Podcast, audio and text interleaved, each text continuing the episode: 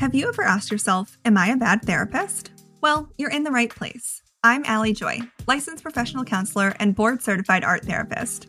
And I'm Kathryn Esquer, a clinical psychologist, and this is Am I a Bad Therapist? Join us each week for stories from behind the closed therapy door. You'll hear experiences that made us ask, Am I a bad therapist? including bloopers, jaw droppers, and other difficult moments that normalize the unique struggles of modern day therapists. This is a space with no experts, no gurus, and no hierarchies, just humans sitting in similar chairs. And while we're not the gatekeepers for good and bad therapy, because we're bad therapists too, we are here to shine a light on the difficult decisions therapists face on a daily basis and to normalize that mysterious gray area of clinical practice that no one wants to talk about. Allie, you will not believe who we finally have on the show today. Who is it? Alicia Murray. Oh my gosh. For our listeners, we connected with Alicia probably six months ago, if not more. I think more. And we had scheduled with her multiple times. We had technology issues, we had internet issues, we had so many challenges. We felt like this podcast uh, episode would never happen. But today, we finally get to hear her amazing story. And she has been so patient and so kind with literally most of our guests. We have seamless experiences, but unfortunately, luck of the draw, she got hit with all of our tech issues on multiple occasions. Mm-hmm. So, Alicia, as you're listening to this, thank you for your patience and kindness. And we are so grateful that you kept giving us a shot and coming back on the show. And we cannot wait for everyone to hear your story about how you had to refer a client out and how it shaped your career trajectory. Absolutely. I know. And again, worth the listen for everybody. We can't wait to hear what you think about this one. And before we get into it, this is just a friendly reminder that this episode is not a substitute for clinical consultation, ethical guidance, or therapy itself, and it's just for entertainment purposes only. Hmm. All right. Well, this is episode number 32 of Am I a Bad Therapist? Let's get into it.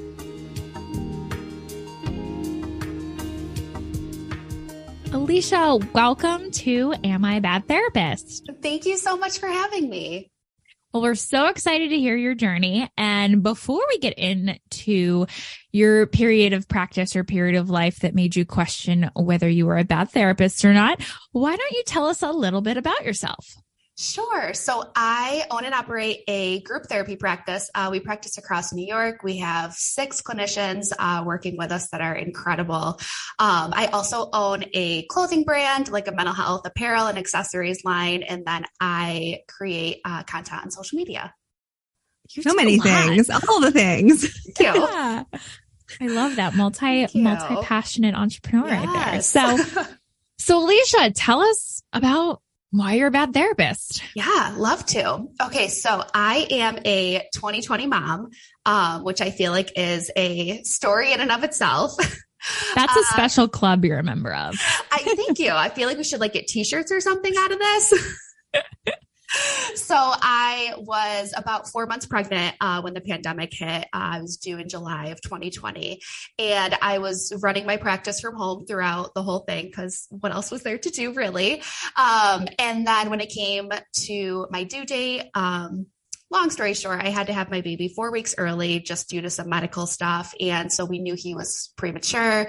Um, we knew that came with, you know, whatever it comes with. And it also came with a little bit of a traumatic C section, a whole lot of like postpartum depression and anxiety with like a sprinkle of PTSD, the stuff that like nobody really warns you about when you're yeah. about to have a baby.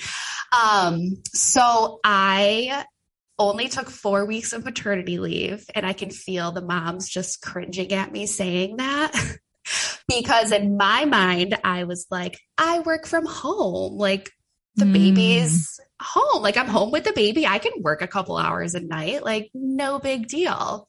So the first couple weeks of my maternity maternity leave, quote unquote, um, were obviously difficult but fine. And then week five came when I had my clients scheduled, and I was only seeing probably maybe six um, a week. And I remember being on the phone with my friend the day before I was supposed to start sessions thinking, I don't think I have any clinical skills left. Like, I think they left my body with yeah. this pregnancy and this delivery. And, you know, she was very lovely and reassuring. So then I sit down to, I think it was my second or third uh, appointment that week. And it was a mom who just had a traumatic birth. And the first thought that went through my head as she was processing this like awful and vulnerable and scary experience with me was shit girl me too. Yeah. Me too girl. like I, I yeah i feel you. This shit is hard. And then in that moment as a therapist you're like oh fuck like i'm the therapist you know like it's me. I, yeah I have so many moments of those where it's like I look around the therapy room, I'm like, where's the th- oh I I'm the therapist. That's totally. like there's an Instagram account. Have you guys seen it? There's an Instagram account called Wait, I'm the Therapist. And that's literally the premise. And their bio is like, you should see a therapist for that. And it's like, oh, wait, I'm the therapist. And I feel like this speaks to that moment so strongly of where it's almost like when you're like, oh, there should be an adult here. And it's like, wait, I'm the adult. This, that's amazing. This, I should be able to do this. That's so relatable. Yeah. So here you are sitting in the therapy room, just having got back from a really traumatic um, birth experience and a very short postpartum uh, time off. Mm-hmm. Um, and by, to be fair, it was your choice, correct? To go back mm-hmm. that you made. Oh, totally. You chose, I assume you chose this before you had your child. Totally. That you only need four weeks. Oh, and yeah. then when you got to the end of the four weeks, it's, oh, this is this is not what I expected. It's a little rougher than I expected. And you're sitting with a client who went through something that's bringing up your own trauma. Yeah, talk about a consequence of my own actions. so, I want to loop back before we get into how you handled that particular yeah. client. I want to I want to loop back to how was your experience working during a pandemic while having a newborn? How did you manage that? It was it uh, is the term unprecedented still like a thing? I think you can still use it. There's there's nothing that can prepare you for it. I mean, mm-hmm. you go into a pregnancy and having a baby was such like a beautiful plan, and obviously life happens, but we never expected this. Uh, we never expected not to be able to lean on family and friends for help. We never expected not to have childcare. Um, mm-hmm. You know, thank God for telehealth and being able to work from home and kind of splitting childcare with my partner in that way. But um, it was tough. and I think the pandemic for all therapists posed a challenge of like, we're counseling people who are going through the exact same traumas that we are.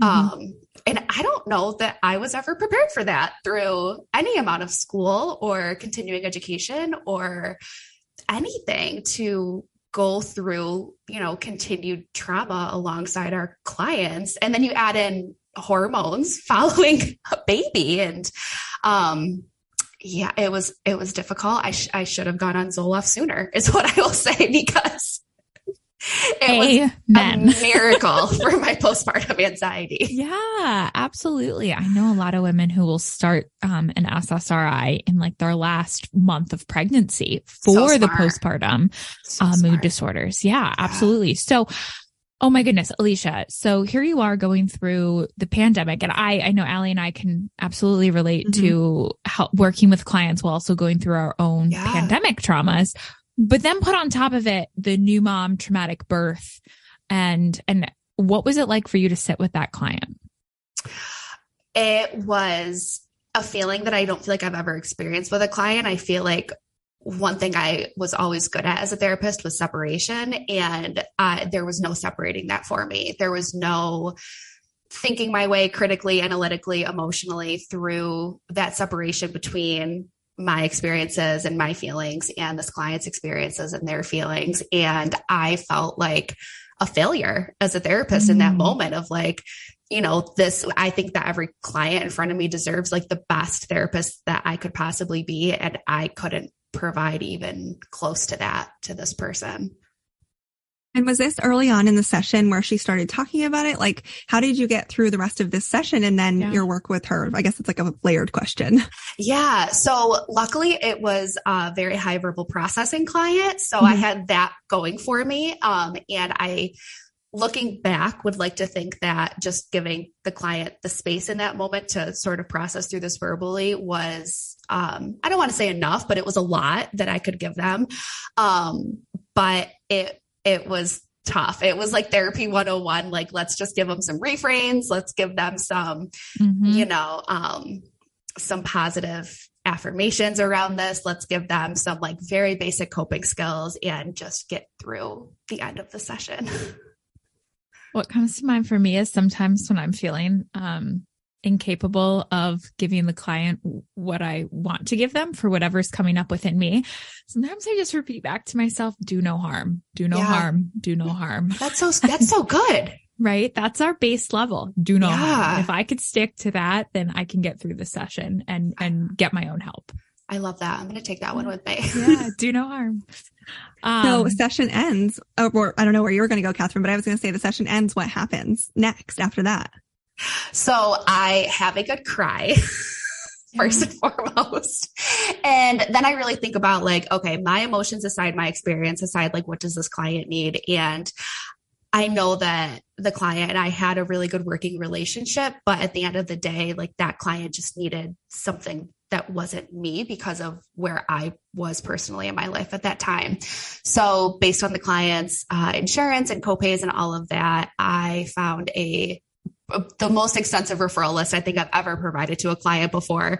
Um, you know, ranked on I know this therapist personally to this is, you know, how many people recommended this therapist. Um, very thorough referral list. And I did it via email and I just said, Hey, happy to have a follow up session, but here is like some wonderful referral sources.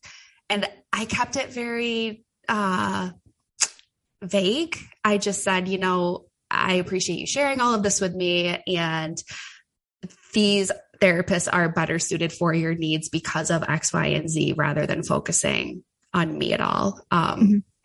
Mm-hmm. And thank God she was just very thankful that I provided those and acknowledged like what she needed and never really asked further. Um, she did ask to have another session, which I did.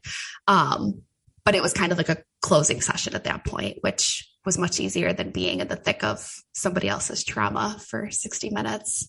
Yeah. Tell me what what went through your thought process when deciding whether or not to disclose your own experiences? How did you come to that decision for you and this particular client in this situation? I always go back to I had this wonderful professor in grad school, Dr. O'Brien, and he always said with self disclosure, is it benefiting you or is it benefiting the client? Mm-hmm. And I always think back to that. And I'm like, you know, in that moment, disclosing that I was also going through a very similar trauma that they were, that wouldn't benefit them in any way. Like that knowledge wouldn't change the course of their therapy. It would, I was afraid it would make them feel like they had to take care of me in a way, uh, mm-hmm. which I mm-hmm. isn't their responsibility. Mm-hmm. Um, mm-hmm. and I just really couldn't find a way that it could benefit them in that moment. And mm-hmm. maybe, maybe it could have just as far as like, you're not alone and other people go through this. Um, but it seems so fresh that maybe that wasn't the time. That makes sense. It's always a very difficult line, I think, with anything yeah. we do with self disclosure. Um, and again, I feel like our listeners can relate regardless of what it was about. It's such a challenging decision and it's really mm-hmm. hard to weigh those options.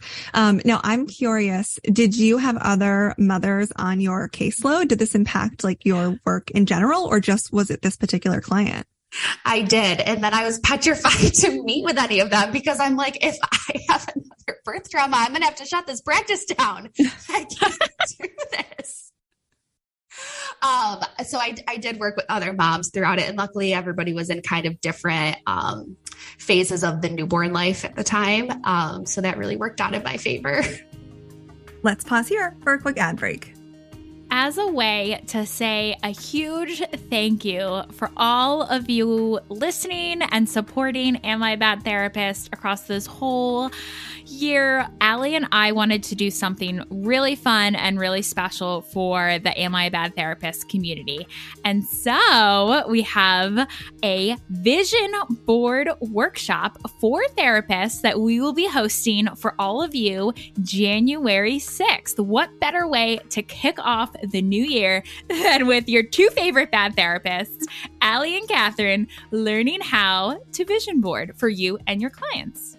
Yes, we are so excited to bring this to you all. And it is a free workshop that we are going to be having together. We're going to post the link for registration in the show notes, of course. And we're going to be learning lots of things about vision boarding. We're going to learn about the benefits of it for both inside and outside the therapy room. We're going to learn about different types of vision boards, such as a vision board calendar, physical versus digital vision boards, um, how to use them as a clinical intervention with your clients how to use it as a form of personal self care. And we are going to be creating a digital vision board together during the workshop. So if you want to spend some time with Allie and myself in the new year, setting our goals, learning more about vision boarding for inside and outside the therapy room, make sure you check out the show notes. The registration link is there, totally free. It's our way to say thank you to you. And if you can't make the live event and sit with us in person, then no problem. You're going to get a recording sent to your email as soon as it's finished. So go to the show notes, register, and we will see you January 6th. Well, let's loop back to the show. Hey, I'm reflecting on so I have two two children and one was born pre-pandemic and one was born end of 2019. Ooh. And it, eh, it's okay. I was okay. um, but I'm reflecting on when I came back from maternity leave after both of those pregnancies. Yeah. Um, and full disclosure, I was like you for my first pregnancy with my son. I actually scheduled what, like six weeks to two months off. And I, I actually chose to go back after a month. That was my own wow. like, decision because I wanted, I, I wanted to go back. I went back very part time, but I had mm-hmm it was not during COVID. I had tons of family support around me, um, you know, childcare with the grandparents. It was a very mm-hmm. easy transition for me. But I remember going back and people asking me about how my birth went. and think like for me, I was able to discuss that. But did, did any, did that ever come up for you with your clients? And if so, how did you handle that? Because I can imagine that that could have been a very triggering question. Yeah. And even the question of like, oh my gosh, how are you doing? Like I've yeah. heard postpartum can be so hard. And I don't want to say I lied, but I leaned on the good parts. Like I leaned on like the baby's doing wonderfully, like yeah. the baby is so healthy, like complete diversion of the question. Right. And I don't think that anybody really questioned it because then we just kind of rolled into session and it was Question, like kind of a natural transition. Um, but I totally deflected away from like very therapist 101, like completely deflected on my baby and was like, he's wonderful. Like he's doing great. We're sleeping, we're eating, like we're just living life over here. I love that. And that's that's similar to how I handled it as well. Yeah. Um, although I can't even imagine, you know, having people bringing up a traumatic event and not knowing it. And then you're about to go into session and process other people's traumas. Totally. Right. So how did you, if you don't mind sharing, yeah. what did you do for yourself after you recognized this major trigger and countertransference coming up? How did you shape your practice or get your self help? How did this change your trajectory? Did it? Yeah, I actually think it changed like the whole trajectory of my practice. At the time, I was the only therapist in my practice. Um, it was just me. And there wasn't really, there was always like ultimate goals of like, I would love to own a group practice. Like it's so, it can be so isolating being like a sole provider in your practice. And, um, I think it was probably six months postpartum. I was upping my therapy, which was wonderful. And I was seeking uh, so much more supervision. And I eventually decided, like, it's not a failure to have to slow down on the face to face interaction with clients. And so at the height of returning after pregnancy, I was probably seeing 15 to 20 clients a week. Um, and I now see nine. And I was able to do that. You know, finances do matter, unfortunately, yeah. when it comes to therapy. I was able to do that because of hiring and supporting other therapists. And it totally shaped my practice because I don't think it's a coincidence that the majority of the therapists on my team are moms who also work from home and schedule around their family. And something I tell them when I bring them on is like, if you want to see clients at six in the morning because that's what works for you, like that's what we're going to do. And if you want to see clients at nine at night after your kids go to sleep, like that's what we're going to do because we'll find clients that fit like your needs. And it really shaped my whole practice into like, we work around the therapist needs because like we need to take care of ourselves. And I don't think that I initially set myself up to take care of myself very well. That's amazing. That's so special. Like it really is because it is so important. And it's, I feel like it's a little complicated because that should be the norm, right? Like that yeah. should be like the bare minimum for us as therapists, but we know unfortunately that's not the truth. So to hear you being able to support other therapists, like that is your, again, that is like your baseline. That is what's normalized for you and the clinicians you work with. That is amazing. I really hope more of us continue to shift that, um, agency work, all of it, because we know again, it's not the case. There's lots of burnout, lots of demand. Yes. So we have to give you credit for that. It's amazing. Thank you. Thank you. I appreciate yeah. it.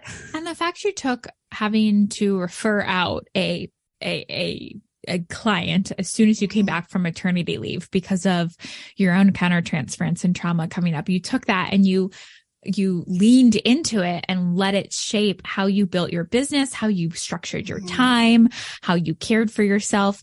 I just sit here wondering, like, what if that client never called you? Like, where would you be? And that's a really interesting thought to think that even clients that we don't work with long term can sh- completely shape our lives. Totally, totally. What I have just been like pushing through the grind, you right. know, for the first two years of my child's life. Like, yeah, who knows?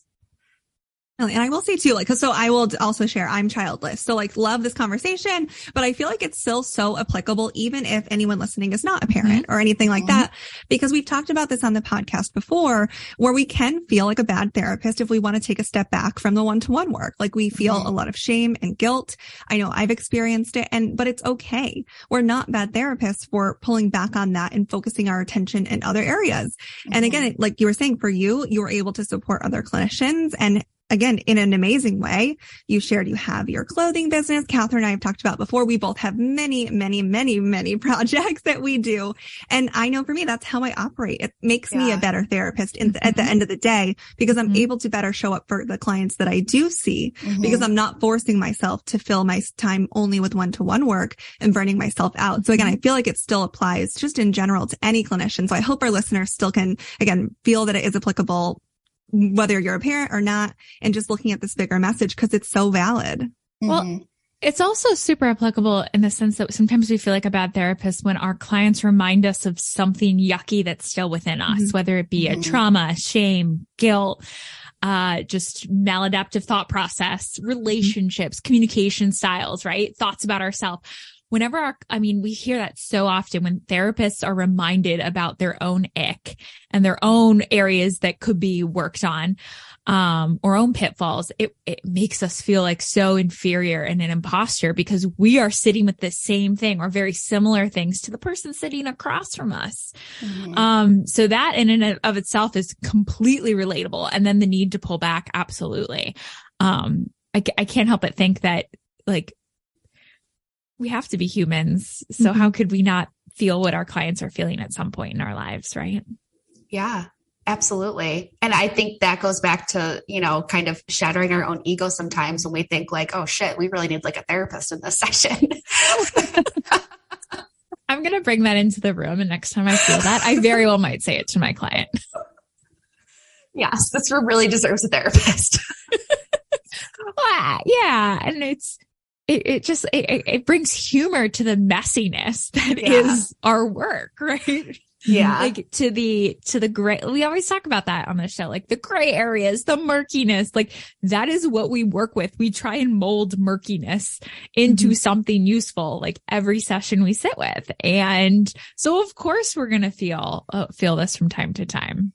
Yeah, totally. I love listening to Brene Brown's podcast too, yeah. because she talks about just like sometimes you just need a moment of silence to really like process through what has just been told to you. And I'm like, yeah, normalize that moment of silence because mm-hmm. you hear some stuff sometimes and you're just like, I don't, I will have a response, but like I need a second to, you know, mm-hmm. kind of digest mm-hmm. all of this and like take something meaningful away from it for you. Mm-hmm. And I think sometimes, I, I, don't know if it's just because everything is so fast paced now, it's like we feel like we have to give these immediate, thoughtful responses. And sometimes we just need a moment of silence. It's a really good point about the shift of, of quickness or delay of communication and how it is very instantaneous now and how that might be showing up in the mm. therapy room. That is a dissertation in the works. Someone should, someone listening should do that and let us know how it goes. Yeah. Yes. I can't remember if we talked about it on the podcast or maybe this is in a consult group, but I, we, Kathryn, you'll have to remind me. Okay. Um, talking about the difference between silence in telehealth versus in person. Did that happen? I don't know. Oh. Regardless, either way. I think that was a consult group on the network. Okay. I don't think that well, was on the podcast. Yeah. I'll, I'll share a little bit there then, just so it makes sense. Um, cause I intentionally use silence a lot in my practice. I think it's very important. I agree sometimes, again, I, and I will, I'll maybe say like, I'm going to just process, you know, give, like collect my thoughts, and again, like if it's heavy, I'm like, sometimes we just need this minute to just let it sit mm-hmm. here with us. But I know for myself, I've noticed it feels more challenging for me personally to allow the silence and telehealth mm-hmm. versus in person. I don't know if either of you experience that, but I feel like that's also a factor in my mind, at least, or in my practice is fast paced, you know, silence can be challenging in general, but then putting that layer of when you're not sitting in the room with somebody, how does it feel? Does it feel different? I think it does. I'd love to hear what you guys think. Oh, absolutely. You have way less nonverbal. There's no communicate. There's very little nonverbal communication that you can see outside of the face for telehealth, right? But in the mm-hmm. room, you can see the tenseness in their arms. You can mm-hmm. see their posture. You can, like, you can see those things, but feeling that presence in the room makes me feel like we're still communicating, mm-hmm. uh, even though there's no words being spoken. And it's harder to feel that level of nonverbal communication for me via telehealth. What do you mm-hmm. think, Alicia? The first thing that comes to mind is I can just imagine the person saying, Oh my gosh, did the screen freeze or something like that? Mm-hmm. Because that's usually if there's like a pause, even if we're just thinking, it's because of a technology error. Mm-hmm. Very yeah. good point. So interesting. Well, it doesn't make us bad therapists for using silence or having technology issues or all the things. Yes. Um, but again, it just still, I feel like plays into all of what we're talking about of, again, just how we are navigating, practicing mm-hmm mm-hmm. post pandemic, if you want to call it that, whatever you want to call it. Um, and again, Alicia, how it shaped for it's shaped so much of us, but especially for you after totally. the birth of your child. It's so interesting. Oh my totally. goodness. Totally. Yeah. It, yes, it very interesting and kind of like a whirlwind to think back mm-hmm. on, but, um, you know, definitely very glad with the trajectory that it kind of shot me in. Yeah. I love that. So, Alicia, what would you, what advice would you give someone, a therapist who is in a similar situation as you were in, someone who is perhaps going through a life transition and is sitting with a potential new client and that client is bringing up some pretty strong countertransference and it's trauma related? What advice would you give that clinician? I would like to borrow your advice first and foremost of do no harm, if I could, because I would absolutely have that at the time. Uh, so yeah, first and foremost, do no harm and I think, you know, stripping it back to basics of, you know, your psychotherapy 101 course of mm-hmm. be an active listener, provide this non judgmental uh, environment for them and provide the unconditional positive regard, provide, you know, the support. And I think that sometimes that's enough to get through and still provide something to that client. Like and kind of ensure that that client will walk away with something from that session without harming yourself in mm-hmm. the meantime. So I'm hearing the overall theme of lower those expectations. When you sure. are not at your best, you better darn well lower those expectations. For sure. For sure. There might not be measurable changes happening during that session, but that doesn't mean it's a failure. I love it. I love it. I love it. So, Alicia, where can our listeners find you if they want to connect more with you and your stories outside of this podcast? For sure. So our practice is convenient counseling services. So we're at convenientcounselingservices.com. And then on Instagram and TikTok, I am underscore authentically underscore Alicia, A L I C I A. Oh, I love that handle. That's Thank beautiful. you. And as always, we'll link it in the show notes so people can find you. But thank you so much for sharing this story. So happy we made this happen. Um, for our listeners, we've had to reschedule this a couple times. We've had some technology things. This episode almost didn't happen, but finally it did. And we're so happy that it did because this was amazing. Oh, thank you guys so much. I'm so glad I was here. And that's it. The OG bad therapists, Allie and Kathryn, are signing off for the week. Make sure to subscribe and leave us a review. We pick a few lucky five star reviewers to shout out and invite for a 15 minute consultation with the both of us to talk about anything on your mind. From clinical work to podcasting, we're game. Just make sure to leave us your name and location in the review.